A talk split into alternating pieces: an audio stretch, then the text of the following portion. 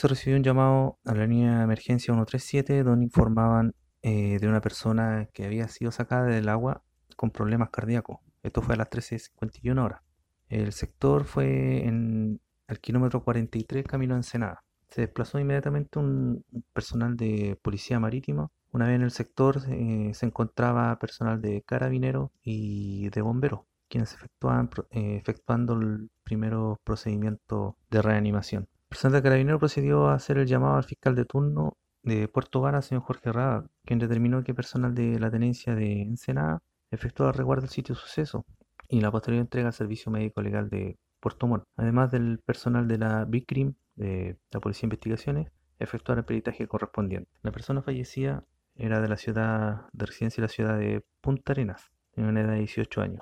La Capitanía de Puerto Varas reitera a la comunidad la importancia de acudir a balnearios debidamente habilitados y aptos para el baño, además de recomendar a todos los veraneantes el cumplimiento de las medidas de seguridad establecidas.